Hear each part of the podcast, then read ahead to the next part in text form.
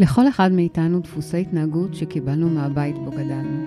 חלקם טובים, חלקם פחות, וכולם משפיעים על מי ומה שאנחנו בחיים ובזוגיות. עד לרמה שכשאתה משנה את התנועה שלך, התנועה של הסביבה משתנה.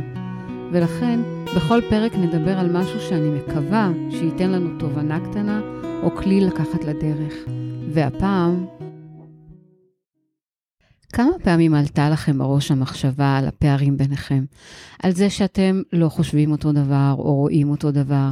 אם זה שאתה אוהב לצאת והיא אוהבת להיות בבית, או שאת חברותית ומוחצנת והוא השתקן? וכמה פעמים שמעתי את המשפט, אני מבינה שהפערים בינינו כל כך גדולים שאני לא יודעת אם זה יצליח בינינו. אבל כשאומרים לי את המשפט הזה, או משפטים דומים לו, אני שואלת, מה היה שם בהתחלה? למה התאהבת בו? ולרוב התשובה שאני מקבלת היא, או שהוא היה שונה מכל מה שהכרתי, או שהוא היה שקט וזה הרגיע אותי, או שהיא תמיד הייתה מוקפת בחברים. תשובות שמצביעות בדיוק על זה, על, ה, על השוני הזה שהיה שם כבר מההתחלה. רק שכשאנחנו מאוהבים ונמצאים בשלב הרומנטי הזה, אנחנו אוהבים את השוני הזה, אנחנו אוהבים את הלא מוכר. כי מה שזה עושה, זה מפגיש אותנו עם עצמנו, זה מאתגר אותנו. אז נכון, אומרים שניגודים נמשכים זה לזה, ושזה יכול להיות טוב לנישואים מאושרים או לבניית זוגיות, אבל אין ספק שזה עדיין מפחיד.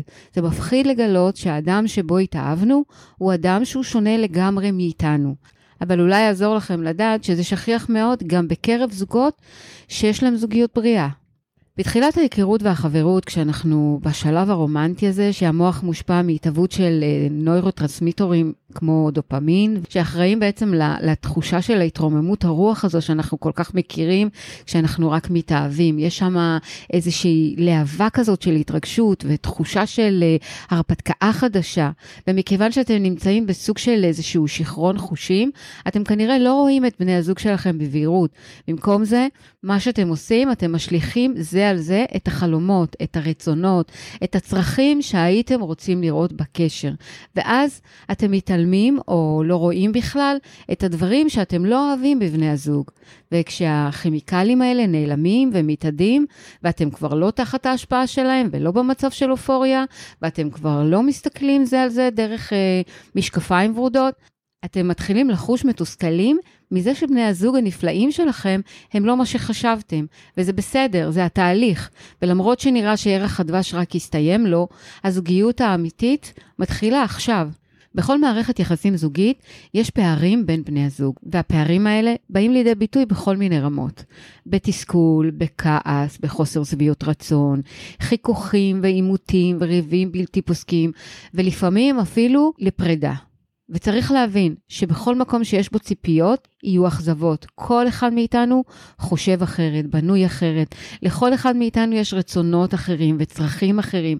וכשקשה לנו להבין ולקבל את העובדה שמישהו באמת ובתמים שונה מאיתנו, שהוא חושב אחרת, שהוא לא מרגיש אותו דבר, אז מגיעות האכזבות. והאכזבות האלה הן עלולות להיות יומיומיות ומעיקות על מערכת היחסים, ואולי אפילו מחריבות אותה. הציפייה הזו שיש להרבה אנשים שבן הזוג ינהג בניגוד לציפייה שלהם, היא לא באה בחשבון אצלהם. וכשהם עומדים מול הסיטואציה הזאת, אז הם חווים אכזבה עמוקה כל כך וחוסר השלמה כל כך גדול עם המצב, שאז מה שהם עושים, הם מנסים להתחיל לשנות את המצב ואת בן הזוג. אז מה הפערים האלה שאנחנו נתקלים בהם הכי הרבה? אז מה הפערים האלה שאנחנו נתקלים בהם ובאיזה נושאים? הדבר הראשון, והוא אחד משתי הסיבות העיקריות לגירושים, זה כסף. כמו למשל שאחד מבני הזוג חסכן והשני בזבזן, או שאחד חושב שצריך לחיות את הרגע וליהנות ממה שיש, והשני חושב שחשוב לחסוך לעתיד.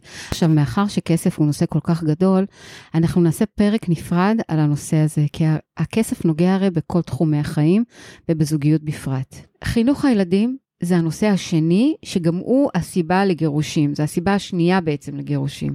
כשלכל אחד יש תפיסה שונה איך לחנך את הילדים, נוצר פער גדול מאוד והרבה הרבה הרבה מריבות.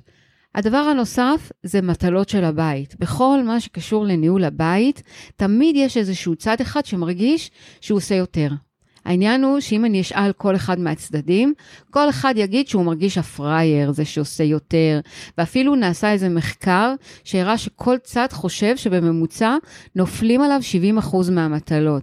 העניין הוא שכל צד תופס מטלות כדברים אחרים. ובנוסף, תמיד נראה לנו שהצד השני נופל עליו פחות ממה שנופל עלינו.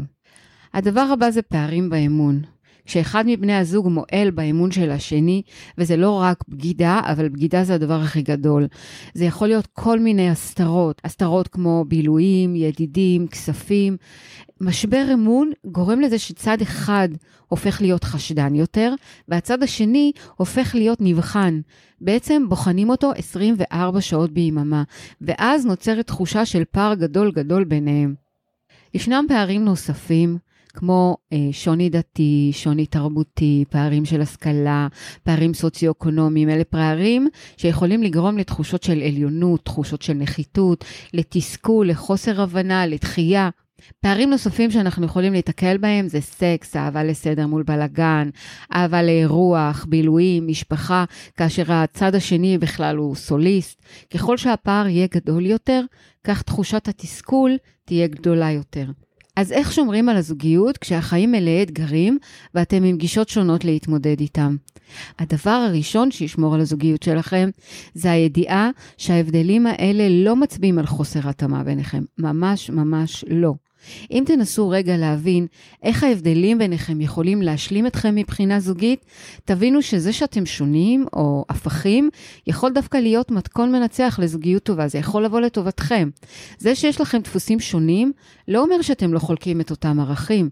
הרי ערכים משותפים הם אלה שגורמים לנו להתחבר לאנשים בכלל, ובזוגיות בפרט, והם אלה שכל כך חיונים לזוגיות חזקה. אז בואו נלך לתכלס. מה עושים? הדבר הראשון זה לתאם ציפיות ולשוחח על הפערים האלה. חשוב לדבר עליהם, לדבר עליהם מראש ולדבר עליהם כל הזמן.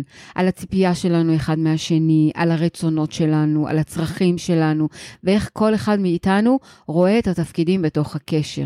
וכשאתם מקשיבים לתשובות האלה, תקשיבו למה שבן הזוג אומר, ואל תשמעו את מה שהייתם רוצים לשמוע. כי ככה אתם בעצם תוכלו להבין באמת האם הוא יכול, האם הוא רוצה, האם הוא מסוגל. מסוגל לקיים את הצרכים שלנו. ובהתאם לזה, אנחנו נוכל לייצר תיאום ציפיות ולקבל החלטות אמיתיות ואותנטיות לגבי הדרך הלאה. חוסר הקשבה וחוסר תיאום ציפיות גורמים למריבות, לחוסר הבנה, גורמים לריחוק, אז תיקחו את זה בחשבון. הדבר הבא זה לייצר שקיפות לגבי חובות והכנסות. כן, כן, שוב אנחנו חוזרים לכסף. אנחנו מייצרים שקיפות מלאה ומנהלים ניהול משותף של חשבונות הבנק. הכל אנחנו צריכים לנהל בצורה מאוד מאוד שקופה וברורה. הדבר הבא שצריך לעשות זה לחלק את המטלות באופן שווה. שוויון בזוגיות זה לא בהכרח 50-50, זה לא בהכרח גם 70-30 וזה לא 80-20. זה יכול להיות כל מה שמתאים לשניכם. תכינו רשימה של כל מטלות הבית, מהקטנות ועד הגדולות, ותחלקו אותה ביניכם על פי היכולות וההסכמה של שניכם. גם הסעות, דאגה לבייביסיטר, למנקה, עזרה לילדים בשיעורי הבית, כל אלה נחשבים לחלק מהמטלות. דבר נוסף, זה לא להעביר סדנאות חינוך. אם אנחנו ננסה לחנך את בן הזוג שלנו ולשנות אותו, אנחנו נפלוט אותו מהקשר. דבר נוסף זה להיות נוכחים. כשהשגרה נכנסת, אנחנו שוכחים מה היה בהתחלה, ואז אנחנו נזכרים רק שמאוחר מדי. אז תהיו נוכחים מול בן הזוג שלכם, כמו שהייתם נוכחים בתחילת ההיכרות ביניכם. תהיו מסוקרנים לגביו, תרצו ללמוד עליו כמה שיותר. תחזירו את, ה, את ההתרגשות, תהיו מסוקרנים שוב, תשמרו על המערכת יחסים שלכם רעננה ומחודשת. הדבר הבא, ואולי הכי חשוב, זה ללמוד לקבל. הכי נכון והכי מאתגר זה ללמוד לקבל את בן הזוג כמו שהוא. אם אנחנו נשכיל לראות את הדברים הנפלאים שאנחנו כן מקבלים ממנו, ואנחנו נוקיר אותם ונכיר בהם, נוכל להיות יותר רכים וסלחנים על מה שאנחנו לא מקבלים. כשאנחנו מתעקשים על מה שחסר, אנחנו הופכים להיות עיוורים כלפי מה שקיים, ואנחנו נכנסים למעין לופ כזה של ניסיון לשנות את מה שאין. וזה הזמן לעצור ולשנות את התפיסה, ולהבין שאנחנו כאן מתוך בחירה. במקום לנסות שבני הזוג יראו את הדברים בדרך שלנו, ואפילו לצפות מהם שיהיו אנחנו, תנסו להבין אותם. זה לא אומר שאתם צריכים להסכים למה שהם אומרים, רק להבין את עולמם. ההבנה הזאת, נכון, היא כוללת ויתור והיא כוללת פשרה, אבל היא בהחלט מאפשרת תוצאה נהדרת של שלום עם עצמנו ובתוך הבית. תשאלו את עצמכם, מה באמת חשוב לכם שיתקיים בתוך הזוגיות שלכם? כשאתם חושבים על זוגיות, מה הדברים הראשונים שקופצים לכם לראש? אם אחוז גבוה מתוך הדברים האלה מתקיים היום, אז אתם במקום נפלא, תקבלו אותו, תחבקו אותו. אם חלק לא מתקיים, תחשבו, האם הוא באמת חשוב לכם? ואם כן, הכניסו אותו לשיח של תיאום הציפיות. לסיכום, הזכירו לעצמכם בכל יום שאתם ובני הזוג שלכם לא אותו בן אדם. בכל מערכת יחסים יש פערים, ואם נתעסק בהם, נרחיב אותם ונחיה אותם, אבל אם נלמד לקבל אותם, נפסיק להרגיש אותם ולעסוק בהם, כי ההתעסקות בחוסר מעייפת ומתישה, והיא אף פעם לא מביאה למקום מקדם, טוב וחיובי. אני יודעת שאני הולכת להפתיע אתכם, אבל לכולנו יש מגבלות, אף אחד מאיתנו לא מושלם.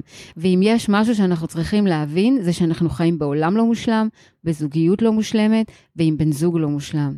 תחשבו שכל אחד מכם מחזיק חבל ומושך אותו קצת, וכשאתם מושכים את החבל, אז הוא מתקצר, אבל אתם מתקרבים אחד לשני, וזה המהות בעצם של כל קשר. כל אחד מבני הזוג חייב לוותר על דברים מסוימים ולקבל דברים אחרים. מחקרים מראים שזוגות שמוותרים זה לזו מצליחים לייצר קשר זוגי ויציב לאורך הזמן. ואולי זו הסיבה למה אתם לא רק נמשכים לשונים מכם, אתם אפילו מרוויחים מלהיות בקשר איתם. ואם אתם רוצים לשמוע עוד טיפים על זוגיות, בואו לאינסטגרם שלי, שם יש עוד מהטוב הזה. Bye.